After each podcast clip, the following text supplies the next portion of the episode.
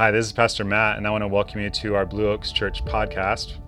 At the end of this episode, feel free to download our Blue Oaks Church app where you'll be able to access resources, events, and ways to get connected at Blue Oaks and in the community. Uh, the app is the easiest way to share this content with a friend, and it's the easiest way to keep up with everything going on around Blue Oaks. Most importantly, though, I just hope that you enjoy this episode and it inspires you to take your next step in your faith journey. I think one of the saddest things in the world is to see someone who was once alive and free, uh, with vision and direction for their spiritual life, uh, become bitter and cold and heartless with no direction at all. They just drift away from God and allow their character to become damaged. Uh, they allow a heart that was once full of life to get bitter. And David, who we're getting to know in this series, had a front row seat to watch that process go on in the life of King Saul. Uh, Saul began his journey so well. Uh, Samuel said about him, Do you see this man the Lord has chosen? There is no one like him among all the people. It's a very rare phrase. It's used only a few times in Scripture. And it's a great compliment. No one like him among all the people. Saul started out as a humble man. Uh, he didn't think he deserved to be the king. In fact, when he was first anointed king, his response was to continue to work faithfully on his farm. Uh, he was a humble man. When Saul was first anointed king, some of the Israelites opposed him. Uh, there were factions that were opposed to him. Uh, but after he was crowned, uh, he took them into battle to defeat their foreign enemies, and morale went sky high. 1 Samuel 11 says, The people then said to Samuel, Now where are those men who said Saul shouldn't rule over us? Bring them here, and we will kill them. I mean, they were ready to destroy any internal opposition to Saul, which was commonly done in those days. But Saul said, No one shall be put to death today, for this day the Lord has rescued Israel. I mean, they were just there was just this gracious, noble spirit about him, and people loved that. He was only 30 years old when he became king. Uh, he was tall, he was strong, he was humble, he was a warrior, he loved God, and the future looked so bright. He was so full of promise of what might be. Yet he reigned for 42 years, and when he died, all that promise was wasted. It was all lost. By the time he died, he was tormented by depression, driven by envy. Uh, his mind and emotions were in ruins. He lost the respect of all the people around him. His children were alienated from him. He was incapable of love or peace or joy. Uh, he was just a shell of what he once had been. And as I look at the kind of man Saul started out as and all the promise that was in him, and then I look at the kind of man he became in the end. I can't help but wonder how did it happen? I mean, how does a life deteriorate so badly? And of course, no one plans to become that kind of person. It just happens one day at a time. Uh, no one plans to be destroyed by envy. It just happens one day at a time. Uh, Saul didn't set out to be wicked or violent, he just kind of drifted into it. And the real problem, I think, was that he was never courageous enough to face the brokenness inside of himself. And the reason this is so important, and the reason I'm talking about this today, is because I believe we all face that same choice. At night, when I put my kids to bed, I'll sit with them and I'll pray with them. And I often pray about who they will become. I'll think of what God's hope for them was when He created them. And I'll pray that God will give them uh, noble and brave hearts. And I'll pray that God will give them uh, bold spirits. And I'll pray that they learn to run the race of life well and with integrity and character. And I'll pray that they open themselves up to God the very best they can. And this week, as I was studying, I was thinking of God's hope when He created you. And I got to thinking, I wonder what direction you're headed these days. Do you have a noble heart? Are you running the race well? Are you on the right track? Do you have a brave spirit? Are you opening yourself up to God the very best you can? I hope and pray that you are. And I hope and pray that God will use things like words from an, uh, an inadequate person like myself to keep you moving toward Him. But I believe we all wrestle with this deep brokenness. I just believe that if we were to sit down together face to face and be vulnerable enough to open up our lives, and we just kept going from one area to the next, uh, eventually we would find an area of deep brokenness. Maybe a habit that you can't fix, maybe a train of thought that you can't escape, uh, traits that you can't run away from. And these are deeply troubling to us, although we often seek to avoid them. And so I want to give you a theological truth today. If you don't remember anything else I say today, remember this, although I hope you do remember some other things too. Uh, this is a deep theological truth rooted in the doctrine of the fall, and that is everyone is broken. Uh, we all have this deep brokenness. And the key is will I have the courage and the faith to face my own brokenness? I think when we come right down to it, that's the difference between Saul and David. Saul didn't have the courage to face his brokenness, and David did. And so I want to spend the time that remains in this talk thinking with you about how did Saul go wrong? Because I believe the story of Saul is potentially the story of every one of us. I think we meet Saul not just in Scripture, I think we meet Saul in our own hearts. And I want to get as clear as I can today on why the decay of the human spirit uh, is so dangerous and what it looks like, uh, because I want us to fight it with all of the strength that God gives us. So, we're going to walk through what might be four stages of spiritual decay, four, sp- four stages in the decline of the human spirit. It takes courage to ask ourselves what direction we're headed in, relationally, vocationally, or financially. The one area that impacts and influences all others is spirituality. It takes courage to be honest with ourselves. Where are you headed spiritually? I believe we all want growth in every area of life. And the spiritual growth of a Christ centered life begins with knowing where you are and a plan to get where you want to be. As part of our spiritual growth initiative, we soon will launch a personal spiritual assessment based on 15 years of research from churches worldwide to help you identify where you are and provide you with individualized feedback, actionable next steps you can take. The assessment identifies the beliefs, attitudes, and actions that will become catalysts of spiritual growth, whether you're exploring Christ, a committed Christ follower, or anywhere in between. It takes courage to discover or acknowledge where we're at, but courage is the start of a step forward. If you're ready to make this a year of spiritual growth and would like to take the assessment when it launches, go to blueoakschurch.org and click the latest news, then the Grow button, or text GROW to 925 275 5520 and follow the link you'll receive. Let's rejoin Matt as we learn what led to Saul's collapse. All right, now we're going to walk through four stages in the decline of the human spirit. Uh, that sounds exciting, doesn't it? Well, I hope you stick with me because I believe this is important for us to look at. And I want to ask that while we do this, that you have this kind of running conversation with God. Something like David's conversation with God in the Psalms when he said, Search me, O God, and know my heart. If there's any place where this process of decay is going on inside of me, uh, let me know about it. All right, so the first stage is this Saul learned to rationalize his missteps.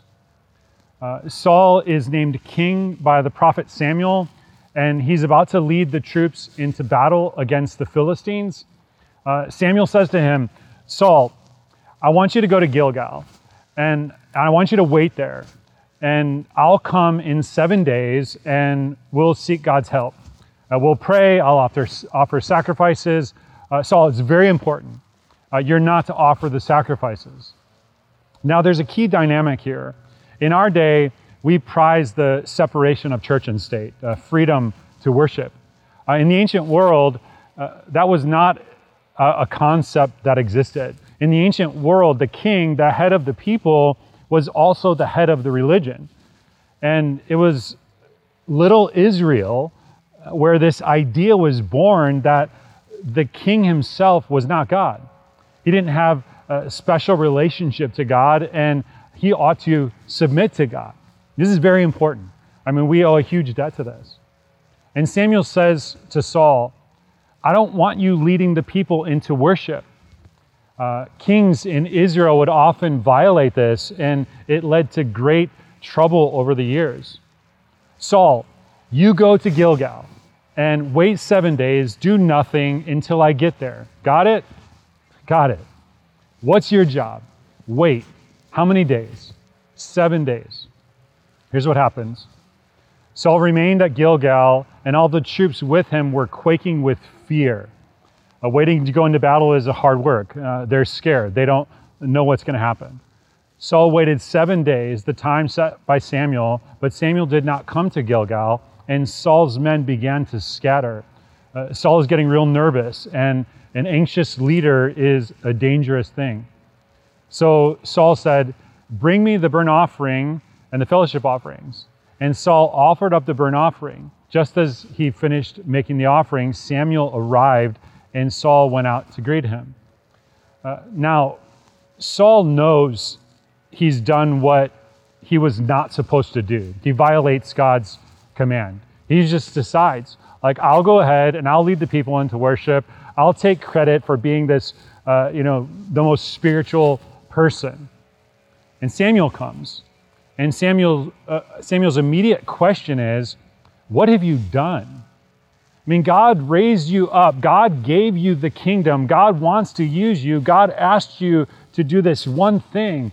Saul, what have you done? This was a key moment in Saul's life. And he could have come clean. I mean, he could have said, I was scared, I was anxious, I disobeyed. Um, how do I make things right? I want to repent. He doesn't do that. For you and me, there will be these crossroads moments in our lives where our character is in the balance. And here's what Saul says to Samuel When I saw that the men were scattering, and you know that's a real problem, right? I mean, I'm the leader and they're going away. There's a morale problem going on. And that you, uh, Samuel, by the way, the prophet, did not come at the set time. I mean, it's kind of your fault, Samuel. So I felt compelled to offer the burnt offering. It's not my fault. Like, I'm the king, I'm entitled, I get to do whatever needs to be done, I get to decide. I want to tell you uh, anxiety, and then you couple that with entitlement. Like, I'm in power, I'm in control, it's okay for me, I don't have to play by the rules. I mean, that kind of stuff is dangerous. You see, Saul won't look at his anxiety, he won't deal with his entitlement, he won't confess to what he's done wrong, he won't come clean. A little while later, he's at war with the Amalekites. Uh, Samuel comes again to Saul. Saul has messed up a couple of times now, and so Samuel gives him uh, real clear instructions. Uh, you are not to enrich yourself in this battle. Whatever loot, whatever uh, plunder, whatever livestock comes your way, I want you to destroy it, uh, to not use it to make you as king rich. Everything gets destroyed. Got it? Got it. And then there's the battle, and God gives them victory. But Saul decides, you know, there's some choice livestock here, and I'm the king, so I'm going to keep it. And he does. He disobeys what God called him to do. And Samuel comes to see him again. Early in the morning, Samuel got up and went to meet Saul. But he was told, Saul has gone to Carmel. There he has set up a monument in his own honor, not a real humble thing, and has turned and gone on down to Gilgal. When Samuel reached him, Saul said, The Lord bless you. You know, his language is so pious. I have carried out the Lord's instructions. And it's not easy to pull the wool over Samuel's eyes. Samuel said, What then is this bleating of sheep in my ears? What is this lowing of cattle that I hear? Saul answered, The soldiers brought them from the Amalekites. They spared the best of the sheep and the cattle as a sacrifice to the Lord your God. It's not my fault. The soldiers did it.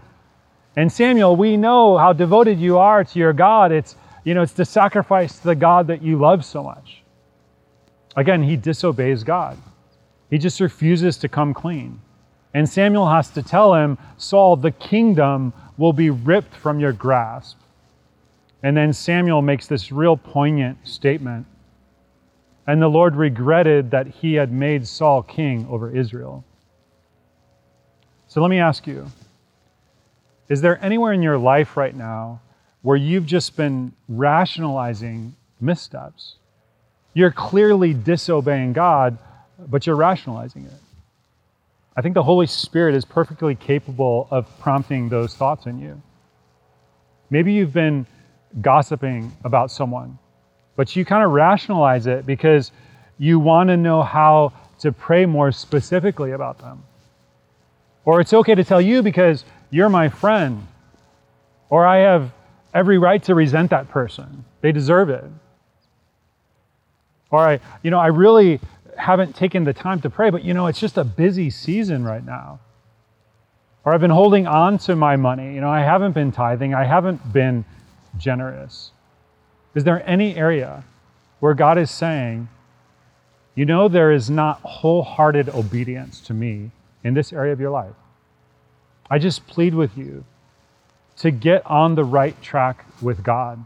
Because if you don't, it's only going to get worse, which is what ha- happens with Saul. Saul just goes downhill from here. The second thing that happens is this Saul learned to tolerate separation from God. When Saul was a young man, I mean, he loved to pray, he loved to worship, he loved to point people toward God. And then over time, as he's disobedient, and this will happen, he just doesn't want to think about God. This can happen to you and me as well. You don't want to look at Scripture, uh, you don't want to pray because that'll make you feel bad. There's this separation. You just avoid thinking about it. And then that leads in Saul's life to this sense of unease and unrest and discomfort and insecurity. The writer of Scripture puts it like this Now the Spirit of the Lord had departed from Saul. It's not that God wanted that. Uh, Saul made it clear that he didn't want God. God doesn't force himself on us.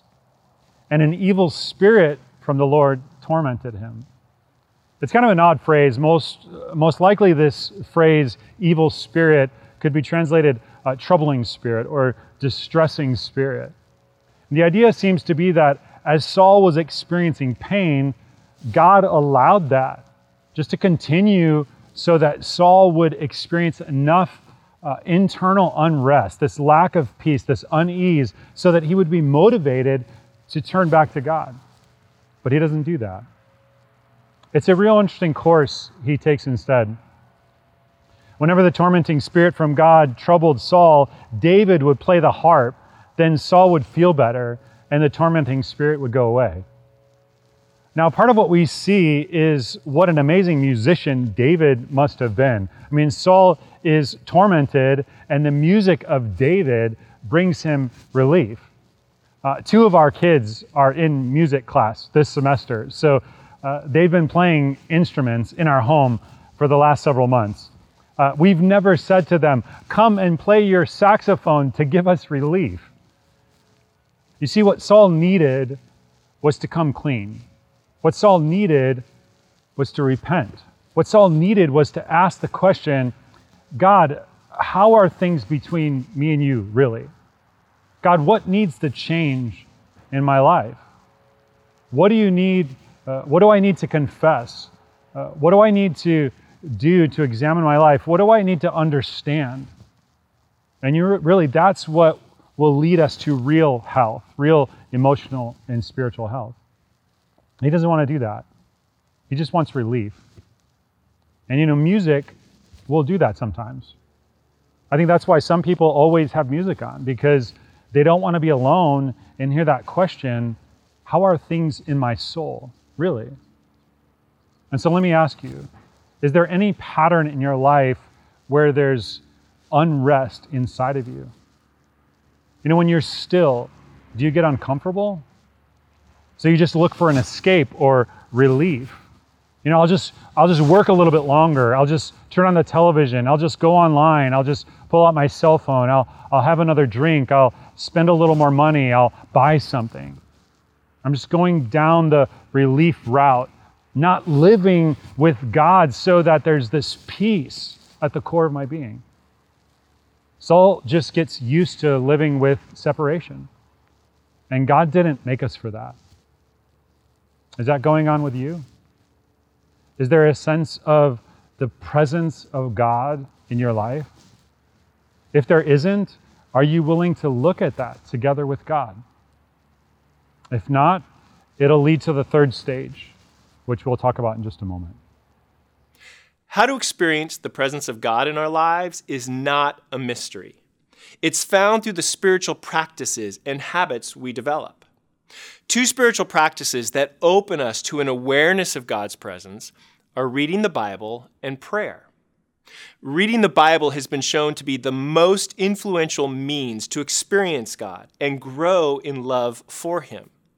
Maybe you're old school and you love the feel of a Bible in your hands, the, the sound of turning pages, and that's great. If you prefer a digital option, I would recommend two great resources. The first is the YouVersion Bible app available as a free download on smartphones and tablets or online. The entire Bible, along with reading plans and daily devotionals, is available at your fingertips and can be carried in your pocket or handbag. For those more visual, you might like thebibleproject.com. In this resource, you can experience the Bible in an engaging and transformative way through video. You can explore passages, stories, and themes of the Bible from beginning to end in a creative way that captures your attention. Prayer is most easily understood as a conversational life with God, in thought, spoken, or even written words. Author Tim Keller once said Prayer is continuing a conversation that God has started through His Word, the Bible, which eventually becomes a full encounter with Him. Just as our relationships with friends and family grow and deepen as we spend time together, time interacting with God in prayer deepens our experience of His presence. More than a resolution for this year, make Bible reading and prayer a habit, and I'll guarantee you'll experience the presence of God. There are more spiritual practices in addition to prayer and Bible reading, and we'll talk about those in the weeks to come. We've now seen the first two stages of spiritual decay in Saul's life. Let's rejoin Matt and look at the third. All right, the third stage in the decline of the human spirit is this uh, Saul learned to tolerate poisoned relationships. Uh, David became a great soldier in Saul's army. Uh, David became a musician in his court. David's greatest longing was to be Saul's friend and servant. But Saul got jealous. Saul saw David's popularity rising, and Saul became afraid that David was going to take away what Saul was trying so hard to hang on to. Saul became incapable of healthy relationships or intimacy. This is what the writer of Scripture says Saul was afraid of David because the Lord was with David but had departed from Saul. Saul told his son Jonathan and all of his uh, attendants to kill David, uh, who was his friend, who was his soldier and his servant. And Jonathan, who's David's friend, said to his father, I can't do that. David is loyal to you. Look what happens. Saul's anger flared up at Jonathan, and he said to him, You son of a perverse and rebellious woman. I mean, that could be translated a number of different ways. That's a real ugly phrase, very ugly language. Don't I know that you have sided with this son of Jesse? I mean, you can't even use David's name to your own shame. Now send someone to bring him to me, for he must die. Why should he be put to death? What has he done? Jonathan asked his father. But Saul hurled his spear at him to kill him. Saul now has tried to kill his own son Jonathan, who loves him. I'm telling you, uh, enmity, hostility can poison relationships. He picks up his spear because his heart has gotten so twisted that somehow uh, he thinks that if he could just eliminate David, it would eliminate the brokenness in his heart. Let me tell you, when you get to this stage of decay, it will destroy you. Some of you have had someone throw spears at you. Uh, in the church where I grew up, there were these two key leaders who, for a season in their lives, were so filled with anger that they would virtually not speak to each other. I mean, this was in the church. And they would say mean things about each other. They would throw spears. And everyone knew about it, yet no one did anything. When that happens, that makes a mockery of the unity of the body of Christ, which is the unity Christ died for. And so I want to challenge you today with this. If you have a hardness towards someone and toward another person, if there's something in your heart that's wrong, that's off toward another person, especially someone in the church, especially a brother or sister in Christ, would you do whatever you can to make it right, to heal it, confess it to God, get wise counsel, but go directly to that person and have a conversation or a series of conversations and patiently work through that problem. Get your heart right toward people. I'll put it like this you have no right to damage the unity for which Christ gave his life. You have no right. You've got to, we have got to give that the best we have because Saul didn't. And it brought enormous pain and destruction to his community. And it killed him. All right, so he starts by rationalizing missteps, and then he learns that he can tolerate distance between himself and God, and then his relationships get poisoned, and his heart gets deadly. And then there's a final stage of spiritual decline. Saul betrays his ultimate values. Uh, we see this going on every day, and it's just so tragic. Uh, and I'm capable of this, and so are you. I've seen it happen too often with leaders, uh, spiritual leaders, and others. When Saul was young and his heart belonged to God, one of the things that he did was he pointed Israel to God. You know, in the ancient world, there were a lot of occult practices and idolatry. And the writers of Scripture are really negative about them because they attempt to tap into divine power without submitting to a personal God and his demands for justice and righteousness. And that's part of why they were so destructive. And Saul led the way in pointing Israel to the one true God. Now he's an old man.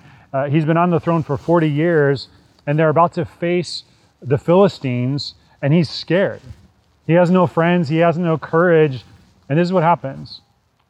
When Saul saw the Philistine army, he was afraid. Terror filled his heart. He inquired of the Lord, but the Lord did not answer him by dreams or Urim or prophets. And a really good question to ask here is Am I the kind of person who it makes sense for God to guide? See, Saul asks God for guidance, but he doesn't really want guidance. Because if he wanted God's will, that would mean repentance and confession. He doesn't want that. He just wants, how can I be successful? How can I get uh, inside a supernatural information to serve my agenda? That's what he wants. And God wisely won't give him that. And God generally won't give that to you or me either. So Saul goes to this character. She's known as the Witch of Endor. And Saul, who outlawed the occult as a young man, uses the occult as an old man. This medium calls up Samuel, the prophet, who had died some time ago, and she calls up Samuel from the underworld. It's kind of an eerie passage. Uh, people wonder what it means about life beyond death, but uh, that's not the interest of this writer of scripture here. Uh, this is just the story of Saul's descent. Uh, Samuel the prophet comes up from the underworld and says to Saul, Why do you consult me? Now that the Lord has departed from you and become your enemy, tomorrow you and your sons will be with me. and death has not mellowed Samuel at all. Uh, there's a big battle uh, the next day, and the last time we see Saul, he's fallen on his own sword after he's lost the battle and his kingdom. It's a real poignant story. Uh, David asks all of Israel to weep for Saul. Uh, when the prophet Samuel died, all of Israel wept tears of gratitude for his life, tears of sorrow over the man they would miss. When King Saul died, no one cried for him. And so David had to command it. And then they wept tears over the man he might have been, over the reign he could have had. And I have to say, the farther I move along in life, the more I think about how I want to finish well. And I want you to finish well. And it doesn't happen by accident. You don't just drift into it. Here's the main thing I want to say to you. And this is the really good news. No matter how old you are, no matter how badly you've messed up, no matter what you've done that you wish you had not done, there is a place where you can come for a fresh start. And it's the foot of the cross. Through what Jesus did on the cross, God wants to give you a fresh start. It's kind of a cool thing. In the New Testament, there's a man who is also named Saul. Uh, he was also headed uh, on a really destructive path. And then he meets Jesus Christ, and he's given a new identity. His name becomes Paul, the great apostle, the great advocate, the great servant for Jesus. You see, Jesus is the one who can take a Saul and turn him into a Paul. He can take someone whose life was going to be wrecked and turn him into a radiant light. And he'll do that for you. And he'll do that for me. All right, let me pray for you. God, I just pray for those who are listening right now. If they're headed down the wrong path, like Saul was, I just pray that you would convict our hearts through your Holy Spirit, turn them around. And God, I pray that they would start moving in your direction. Uh, they would receive the life that you offer through what you've done on the cross through Jesus Christ. And it would take us in a whole new direction, and we would become this radiant light in this world. And I ask this in Jesus' name. Amen.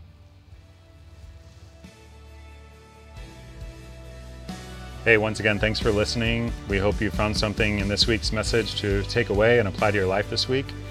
Uh, if you live in the Bay Area, we would love to have you join us for one of our weekend services. We meet on Sunday mornings at 8:45, 10, and 11:15. Uh, for directions or information about what we have for you or your family, your students, you can go to blueoaks.church or download the app today. Uh, and we hope to see you on Sunday soon.